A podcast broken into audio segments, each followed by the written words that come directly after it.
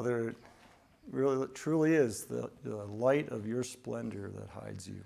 And um, what it is hard for us to grasp the your majesty and your power and all that you who you are. Pray that as we look into your word today that you will um, speak to us, guide us, give us wisdom for the coming days. And may we um, be committed to you in true worship. We bless your name, Father, and Lord Jesus, in your name I pray. Amen. Amen. You know, thinking about the um, our Sunday school lesson the last couple weeks and the woman at the well and Jesus' answer to her to worship. You know, there's a new day coming, and true worshipers are going to worship in spirit and in truth. As we're we sang two songs this morning that I specifically thought of that, but this last one, Immortal, Invisible, God Only Wise. Think of all the truth that is listed in these four verses, and that impacts our emotions. It is, and when we come at it from this angle, looking at what's true about God, um, then God uses that within our lives to encourage us. And, and also, Christ is that water of life springing up within us. But I had to think of that. And then we sang verse or number two earlier. Um, Come, thou Almighty King, help us thy name to sing. Second verse, Come, thou incarnate Word. What's the incarnate Word mean? Um, Come, Holy Comforter. But a lot of truth. And we can, we can breeze right through that. And do I take with me that truth to work tomorrow? When I get up out of bed tomorrow morning and I head into my day, do I walk out what I have, what I say is true about God, what I say I believe, what is my what are my mindsets? Notice that was one of the comments in the in the quarterly that worshiping God in spirit involves our mindsets, our beliefs. What's what um sometimes those are kind of hidden from us. We don't realize what we think about God. Kind of the habits we've gotten into, but I want to go to Philippians chapter 2, verses 12 to 18 for a text today. And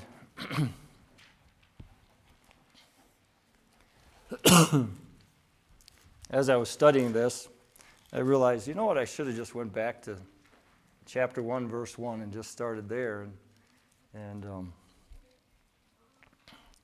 Philippians, so he repeats so many of the of the and builds on the concepts. so we'll jump around in Philippians a little bit today, but Philippians 2, starting at verse 12. Wherefore, my beloved, as ye have always obeyed, not as in my presence only, but now much more in my absence, work out your own salvation with fear and trembling. For it is God which worketh in you both to will and to do of his good pleasure. Do all things without murmurings and disputings that ye may be blameless and harmless, the sons of God, without rebuke, in the midst of a crooked and perverse nation, among whom ye shine as lights in the world, holding forth the word of life, that I may rejoice in the day of Christ, that I have not run in vain, neither labored in vain. Yea, and if I be offered upon the sacrifice and service of your faith, I joy and rejoice with you all. For the same cause also do ye joy and rejoice with me. One thing that I did not really ponder before, but we were sitting here singing, and that phrase in verse 15 in the midst of a crooked and perverse nation, among whom ye shine as lights in the world. and I felt the weight of that. As we leave here and as we go about our business, we are lights in this world. And that's, so, that's a sobering responsibility. and yet, you know, just a few verses before, it's God that works in us. He's not saying go and be lights, but he's saying you will be lights as we walk with him. We will be lights. But just the, the weight of that, realizing we are lights as we go about in this world. that can be, on the flip side of that, that's really encouraging too, right? It's really exciting. if we look back, um, in the earlier in the chapter, verse five says, "Let this mind be in you, which was also in Christ Jesus." And then it goes on to talk about how Christ humbled himself. Let this mind be in you. But that's kind of the our ex- Christ is our example, and as we come into verse 12 here, it says, "Wherefore." So, looking at Christ, he's our example of humbling himself, becoming obedient to the Father. Then he says, Wherefore, my beloved.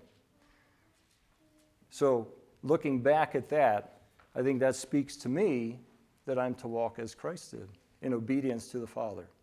So, that's the beginning of this section. Wherefore, my beloved. Think about do we look at each other as the beloved of God? Do I look at myself as the beloved of God? Or am I always beating myself up for my failures? And I can't quite get there. I had a young person tell me years ago that they felt like they were trying to get on the back of the pickup and they're always falling off.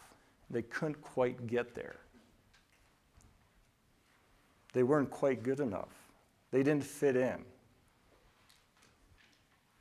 So, is that how I feel? That I'm not quite there? I'm not quite the beloved of God. I'm not quite part of that group?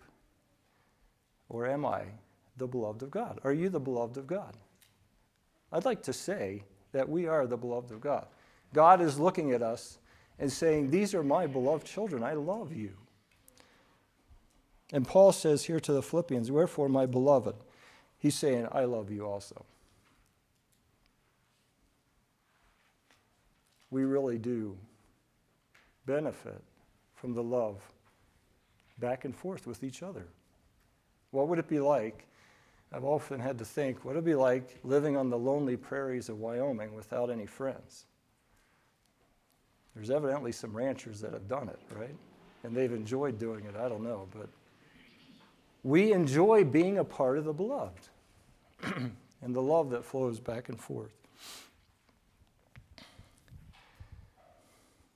Paul is saying, I think he's saying goodbye not as in my presence only, but now much more in my absence. I don't know if I'll be coming back, if I'll see you again.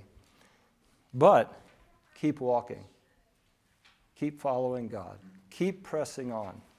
This statement here, I don't believe Paul is contradicting anything else that he said about us being saved by faith by telling us to work out our own salvation with fear and trembling. This is the idea of you have been saved Go walk it out now. Obey God. We can say, We are here in church today, but tomorrow morning, when your feet hit the floor, follow God. Walk with God. Go work it out. you aren't saving yourself. You are saved, but you are walking with God. this fear and trembling, I, I don't believe it talks about, is talking about the fear of hell or damnation. Work out, walk with God, walk out your salvation with fear and trembling. But it's, it's the righteous and all filled reverence of God that every believer has. I had to think, so what would I say about God, trying to, how, why do I revere God? Why am I full of awe um, of Him? He's the controller, the creator of the universe. He is on the throne, He is above all kingdoms, He dwells in light, His presence is beautiful, He is perfect in justice and love. There is no one else like him. He holds all things together by the word of his power. He's awesome, and he's all inspiring. That's the fear and trembling that is talking about here, I believe. Walk with God because of the beauty of it and his mighty power and his great love. For it is God which works in you both to will and to do of his good pleasure. God gives me the will to even walk with him. And he gives the power to do it. Back in Philippians 1, verse 6. Being confident of this very thing, that he which hath begun a good work in you will perform it until the day of Jesus Christ. God is at work in us. 2 Peter 1 3 says that he has given us all that we need for life and godliness. Another verse out of Philippians 4 in verse 13 I can do all things through Christ who strengthens me.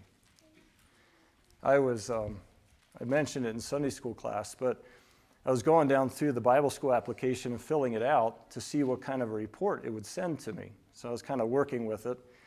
And I got to the point where it says, Are you born again? And there's a little box to check off. And so I checked it. And I'm like, No, wait a minute. I am born again. That's wonderful news, right? That's exciting. And it's like the truth. I had to think of the woman at the well where Jesus said, that worshipers now are going to worship in spirit and in truth. That truth affected my emotions. The truth of who God is, that's the direction that our emotions are to be affected from. Because the question comes up, and we discussed it a little bit too. How do the emotions and the, the big bands and the, you know, all this, how does this fit into worship? What's, you know, what is true worship? Our worship is impacted, our emotions are impacted by the truth of who God is and what He has done for us. if that is missing, then when I go out this door, I'm not going to end up walking it out. It's going to it's going to just be in this room where my emotions get whipped up. And then I walk out the door and it's like, well, what do I have?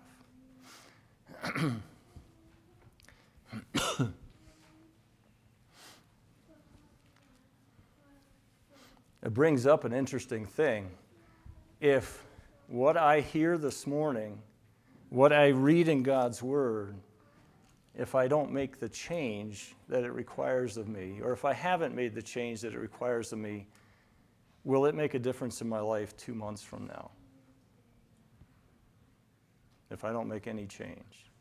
No, probably not. I'll be going on the same as I always have. But if I make the change, I don't have, it's like being honest. If you're always honest, you don't have to remember. Because if you lie, then you have to remember what you told the person, right? But if you're always honest, if I'm always changing to be more like Christ, I know that in two months, what impacted me today will still be impacting me. So that, that's the importance of when God shows us something to change and to grasp onto that right away. For it is God which works in us. God is the one. Verse 14 do all things without murmurings and disputings. Heard someone say, Well, I don't like that verse. They're murmur- murmuring and complaining about it, right? I don't like that verse. Don't complain about what God is doing. that ye may be blameless and harmless, the sons of God without rebuke, in the midst of a crooked and perverse nation among whom you shine as lights in the world. There is a connection between my mindset of whether I am thankful or whether I am complaining and whether I am a blameless son of God. That's right in that same phrase there. That I may be blameless and harmless, a son of God. what is it saying if I go about my day whining and complaining? What is it saying about my belief about God? Is it saying anything? Is there any connection there? Either we don't believe God's in control or we don't believe that He's good. Right. Yeah, both of those. If I am not content with what God has for me today, then I'm really complaining about I don't have a good God. And I will not be a, bl- a light. That's what follows right after this that we shine as lights in this crooked world. I won't shine as a light in this world if I'm whining and complaining. Do all things without murmurings and disputings. Murmurings. What does that make you think of? What's a murmur? You need hearing aids to pick up on what they're saying, right? It's just kind of like, you know, you're just kind of murmuring. There's like a secret displeasure, and people don't even know what you're talking about, but they can feel it. You know, it's just, oh, this is just coming out of this person's life. There's just a murmuring, there's a secret displeasure. I know there's something there, but I don't know what it is. We're not supposed to have any, any part of that in our lives. We think it's towards circumstances and towards people, but it's really towards God.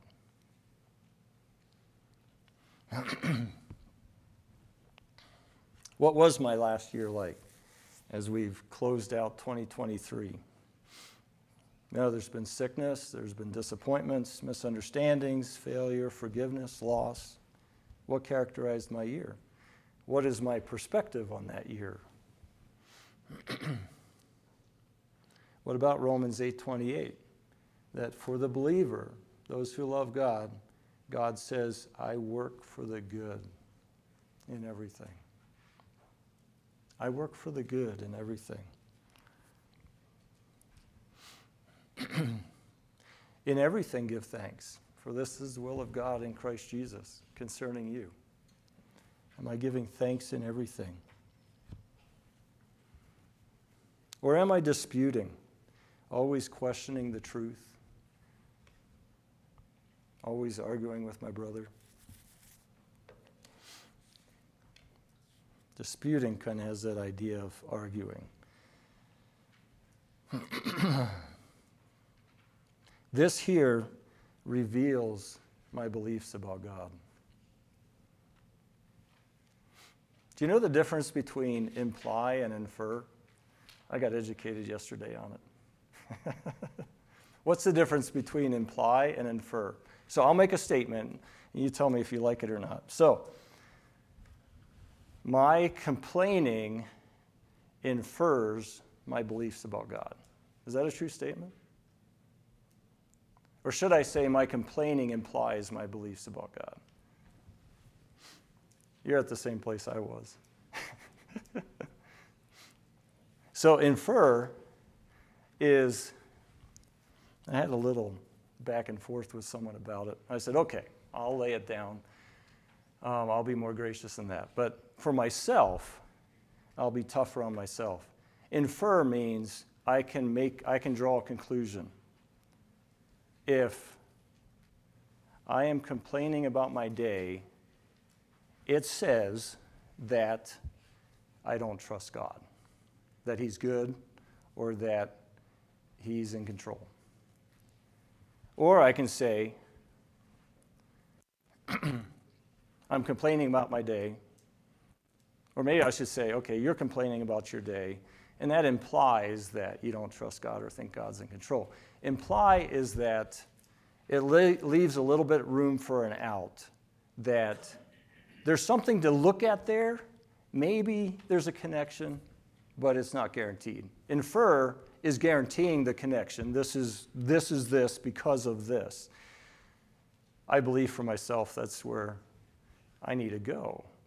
But when I'm looking at someone else's life, I better leave it at imply, I think, you know, because there might be something going on in your life that I don't know about. There's some room for. The reason this became big for me is because someone was telling me that what I was doing inferred something else. And I was like, no, wait a minute. You don't know what my year was like. You know, you can imply, but you can't infer. And they wouldn't budge. And it impacted me to say, you know what? There are, we give ourselves room to hide behind bad attitudes and say, well, it just implies. No, I'm not, I'm not in the same camp as someone else that does that, right?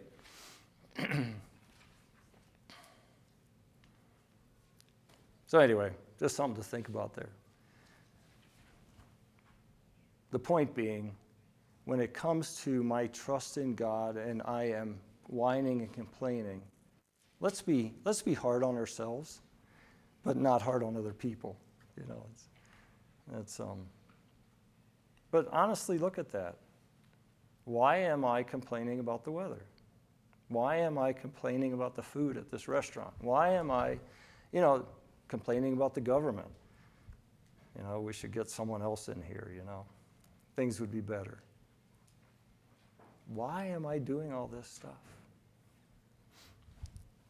Do all things, all things, without murmurings and disputings. Can you take out the trash? Sure, I'll go take out the trash. Hey, these dishes need washed. Sure. Do all things without murmurings and disputings. then ye may be blameless and harmless, the sons of God.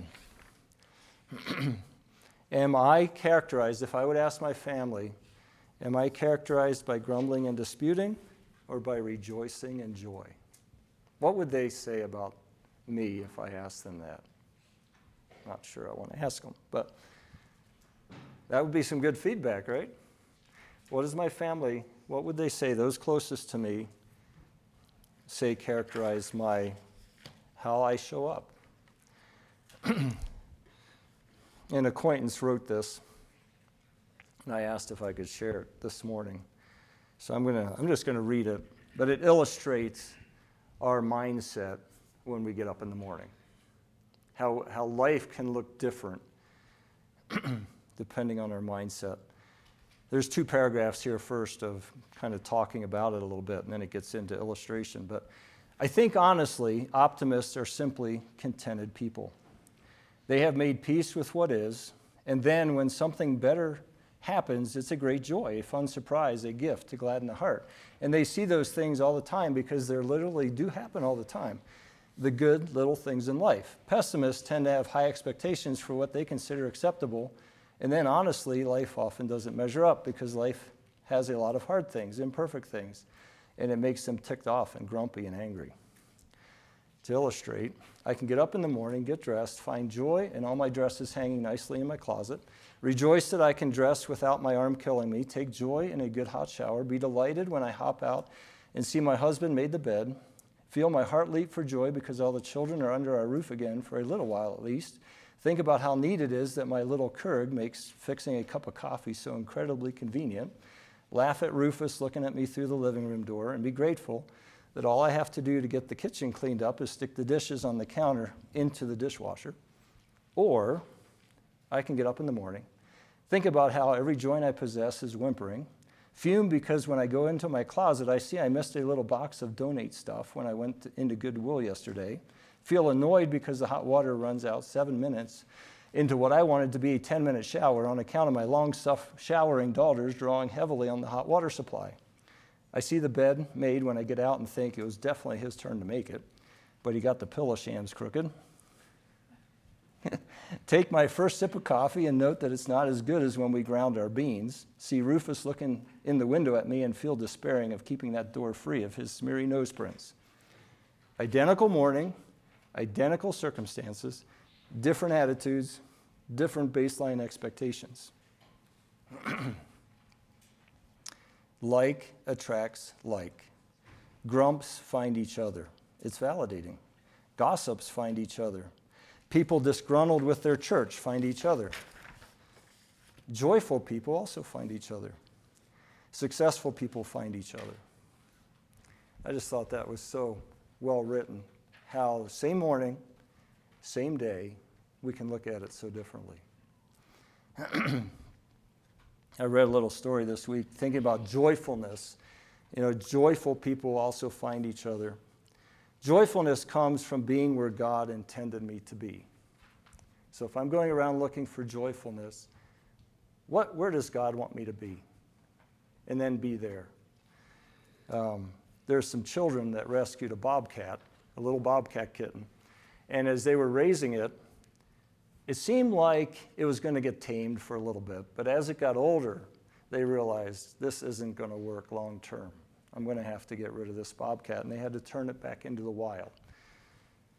The bobcat was no longer joyful in their house. The bobcat was made for the mountains, it was made for the trees and roaming. The bobcat was most joyful when it was where God intended it to be. And that's the same for us. Where has God intended me to be? One of those places is to be not murmuring, but to be joyful. God has intended me to be content with where I'm at. is there a situation in my life or a relationship where I need to stop looking at what is broken and instead look through it and see what God is doing? It's part of this thing of changing, shifting from looking at things one way to looking at another, not murmuring and complaining, but start looking through the broken into what is God doing. Shift my focus from what is wrong to what does it look like to make healthy choices. Explore the solution. In our struggles, why is not a bad question, but it is the wrong question. Ask, what is God doing? And look for it. What is God doing? And look for that. Philippians 4 8 tells us to dwell on what is true, honorable, right, pure, lovely, of good repute, excellent, and praiseworthy. That could fill up my whole day, right? Looking for the praiseworthy. I haven't, I cannot recite that whole list to you yet, but I can remember one word. I can look for what's praiseworthy. What is excellent? What is lovely? What is pure? Let's be looking for those things. whatever you focus on and whatever you see, it feeds off of itself. These things can get big in our minds when we are always looking at what's broken. And it just gets bigger and bigger, and then that's all that we see.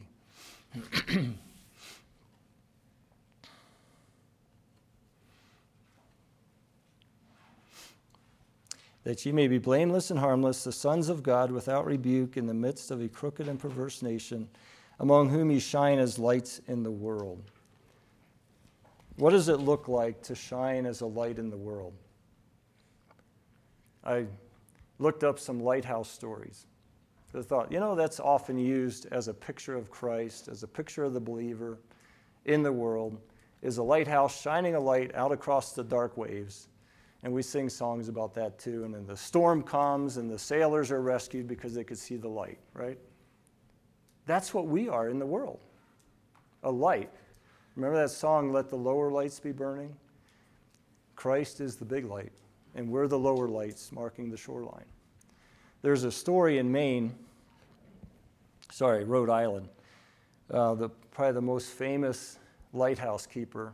Her name was Ida Lewis and her father was the, the light keeper on this lighthouse. And Rhode Island's so small. Is there only one lighthouse in Rhode Island? I don't know. um, her dad got a stroke and could not take care of the light. So at 16, she took over taking care of the light. And she had a sickly younger brother too. And so her mom was busy taking care of her siblings. And her dad was incapacitated. He was paralyzed partially, I think. And so at 16, she took over the, the light. They lived out there on that island. And the only way to get there to the, where they lived was by boat. There, it wasn't on a peninsula, it was, it was an island. And so one time, her mom was making supper at the window, and there's a storm outside just blowing like crazy. And all of a sudden, she sees a sailboat flipped over. And she hollers for Ida and she doesn't even take time to put on her shoes. She just runs down to the shoreline, hops in her boat, pushes out to sea. And by that time, one of the sailors had drowned because he got so cold he couldn't move, he couldn't hang on anymore. So one of them had slipped under the water already, but she was able to save the, the other two. And they said in her lifetime, she ended up spending her life living on that island, taking care of the lighthouse till she was 69, 65 or 69. She was in her 60s when she passed away then. And They estimate that she saved 39 lives um, or more. They don't know for sure because she did not keep track. It's just stories that got passed around among the townspeople. They kind of kept track. You know, people got back and said, "Well, Ida saved me off the, you know, last night or whatever." Um, but that is a picture of us as being lights in the world. We're going to see people in difficulty. And will I run barefoot and push off into the storm to go save a life? That's, that's the picture of us, I believe. Shining as lights in the world, rescuing people. Verse 16, holding forth the word of life. And I had to think, you know, here it makes it sound like I'm holding out God's word, right? And I think that's part of it. This word, its use in the New Testament, is more the idea of taking heed and holding on to. Holding on to the word of life. Don't let go what we know, what God has shown us, what God has spoken to us. Hold on. Don't let it go. Take heed to it. Believe it. Observe it. This is more than just a casual reading. You know, there's every morning, did I read God's word today? Check the box off. Yeah, I did. But when I walk out the door, do I take it with me? Do I walk it out? Again, we see that concept here in, the, in verse 12 walking out our own salvation. And here again, holding forth the word of life, taking heed to it, walking it out. Don't let it go, it is of great value. That I may rejoice in the day of Christ. What is the day of Christ? Judgment is coming, Christ is returning. So Paul's saying, I'm going to hold on to God's word. I'm going to go live it out so that when Christ returns, I may rejoice that I have not run in vain, neither labored in vain. I can labor in vain if my life is not based on the Word of God. we can labor for all kinds of things. Holding on to the Word of God. I read a story of a weasel. They're just, what do they weigh? About a pound? I forget what a weasel weighs, but they're just really small. But he came back to his den, and there was a snake there looking for the weasel's, um, I don't know what they call them, kits, whatever. And the weasel was bringing food back, was bringing a mouse back to feed to his little ones. And he dropped that and attacked, attacked the snake and got the snake behind the head and ended up killing the snake. And it was a big snake. But the weasel would not let go. He was determined to defend, to hang on. In the process, the snake wrapped itself around the weasel and broke some bones and it punctured some in, interior organs and, and um, the weasel limped away and died then. So the snake was dead, and the weasel died.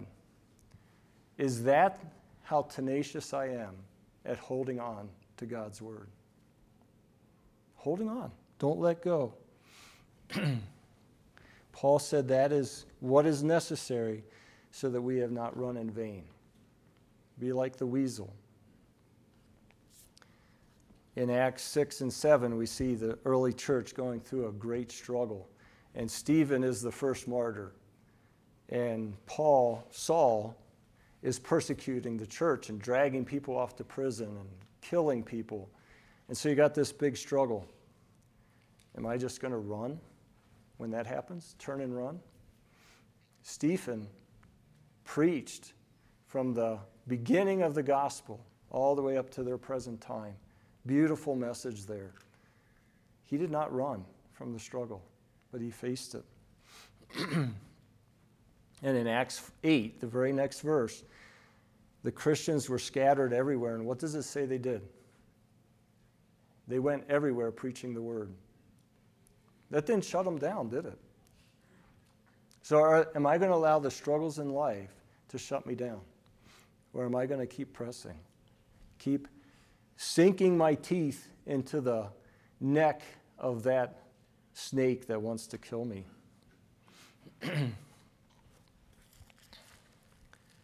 In Acts chapter 7, toward the end of the chapter, 46, um, in his message, Stephen says, I think this is, yeah, the end of his message, who found favor talking about David, who found favor before God and desired to find a tabernacle for the God of Jacob, but Solomon built him an house. Howbeit, the Most High dwelleth not in temples made with hands, as saith the prophet Heaven is my throne, and earth is my footstool. What house will ye build me, saith the Lord? Or what is the place of my rest? Hath not my hand made all these things? Where, is, where does God dwell? God doesn't dwell in temples anymore, does he? Made with hands. God dwells in this temple. Am I a dwelling place of God? Will I hold on? Avoiding pain and discomfort also avoids the reward. In verse 17, Paul goes on to say, Yea, and if I be offered upon the sacrifice and service of your faith, I joy and rejoice with you all. So he said, even if I'm poured out as an offering, I'll keep pressing on. I'm not going to back off just because there's pain involved, there's sacrifice involved. The Cecropia moth is in a little, um, the worm goes in, you know, builds a cocoon, and then the moth has to break out of that. And people have already snipped that to make it easier because the moth struggles for a very long time to get out. And they're like, well, we're going to help it. And so they snip the cocoon and the moth comes out, but it never flies. Because in that struggle, and as its muscles are working and it's trying to get out of this cocoon, blood is forced into its wings and it develops the wings and it develops the muscles. And so in our struggle, we often want to save each other from struggle. And we want to avoid struggle for ourselves. But in that struggle, we are being shaped into the image of Christ. So that as we go forth, we won't be the same as what we were. The Cecropia moth is the largest moth in the U.S., I think, what, five inches its wingspan can be. And it's in the, uh, it produces silk. And it was like 4,800 years ago, I think, the Chinese um, made, were making silk from these moths. And they protected that. They didn't want that moth to be taken to other countries so other people could use it. You know, they, but it got smuggled out. Um, they, it was under penalty of death. If you took the eggs or took the moth to another country, you were worthy of death. They protected that that silk producing, that was their money, that was their industry. But that's this moth. We have them here in North America now. but the pressure of it breaking out of that cocoon um, is what prepares it for a, a life of, of being a moth and that can fly and not be a, a worm anymore. Did God make the moth that way? He did. Did God give me everything I need and make me so that struggle produces growth and new life? He did. This is part of. Just remember, again, those verses that Christ will finish what he started in, in me and in us. And he has given me all that I need for life and godliness. This thing that God has given me, the story is told this happened many times over, but in the early 1900s in the South, black people were given land as part of reparations, you know, for being slaves. And, and this, there was an 11 year old girl who was given, a little black girl who was given 160 acres of land. And her dad had to pay $30 a year to keep that in annual, pro- annual property tax. And he didn't think it was worth paying, so he wanted to sell the land. Because most of this land was inferior, it was rocky, it was not good for farming, and oh, we'll give it to the black people. You know, it's kind of that attitude. And so he wanted to sell it. He was not allowed to sell it. So they ended up keeping it. and and a man, uh, oil driller came in and struck oil on that 160 acres. So what they thought was worthless, I think in 19, 19 soon after, it was they were pumping 2,500 barrels a day off of that um, well. And at one point, I mean, it was in the news, and all kinds of people were trying to take advantage of them.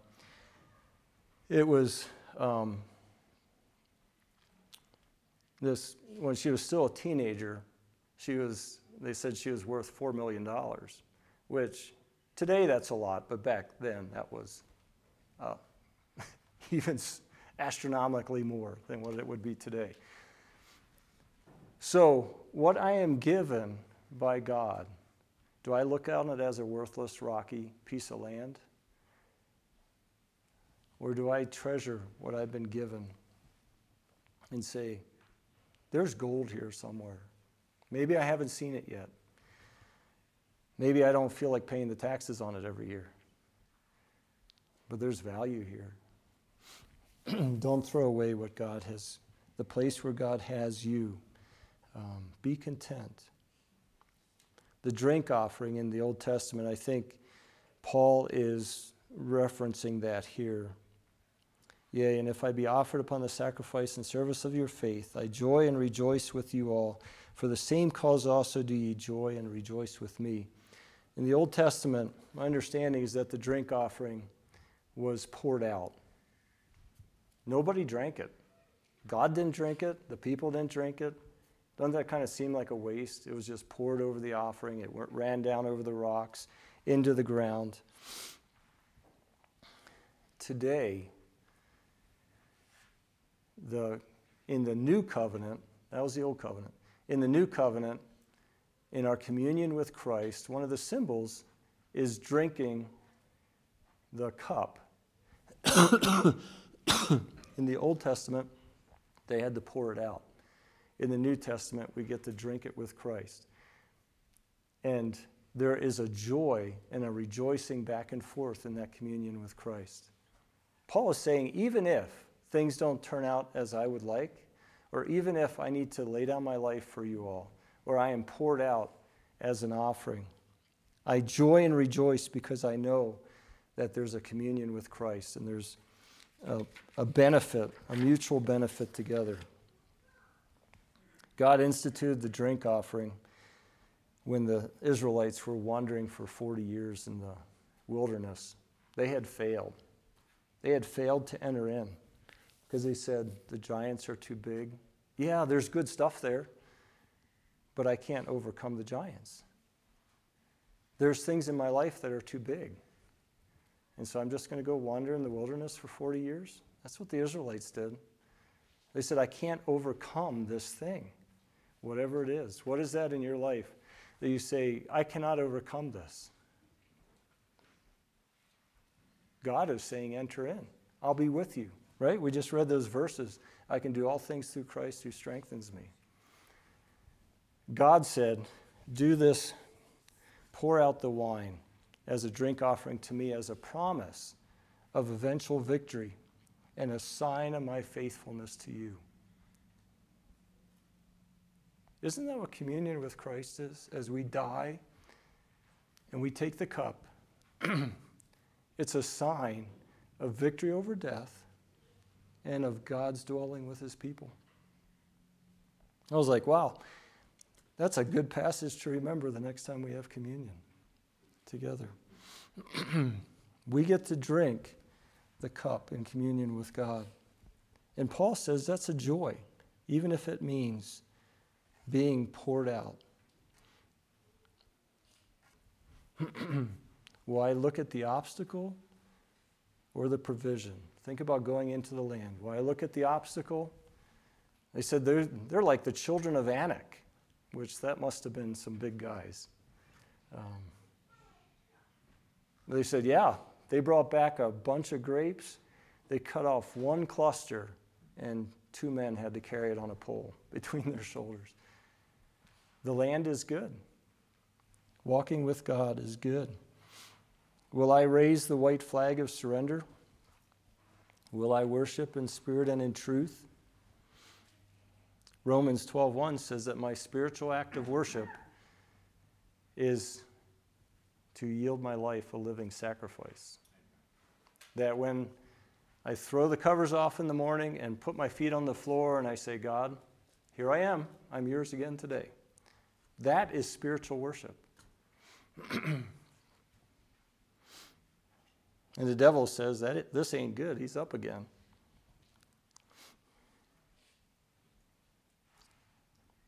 The weakest believer in Christ is stronger than the devil.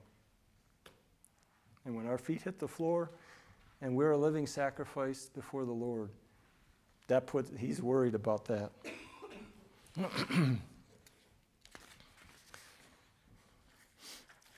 In summary, beloved, walk out your salvation that God is working in you. Don't doubt God, but be content. You will be bright lights in a dark world. Don't just read God's word, but work it out. Judgment is coming. Will my labor have been in vain? If it doesn't go as I think, I will still commune with Christ and you, rejoicing.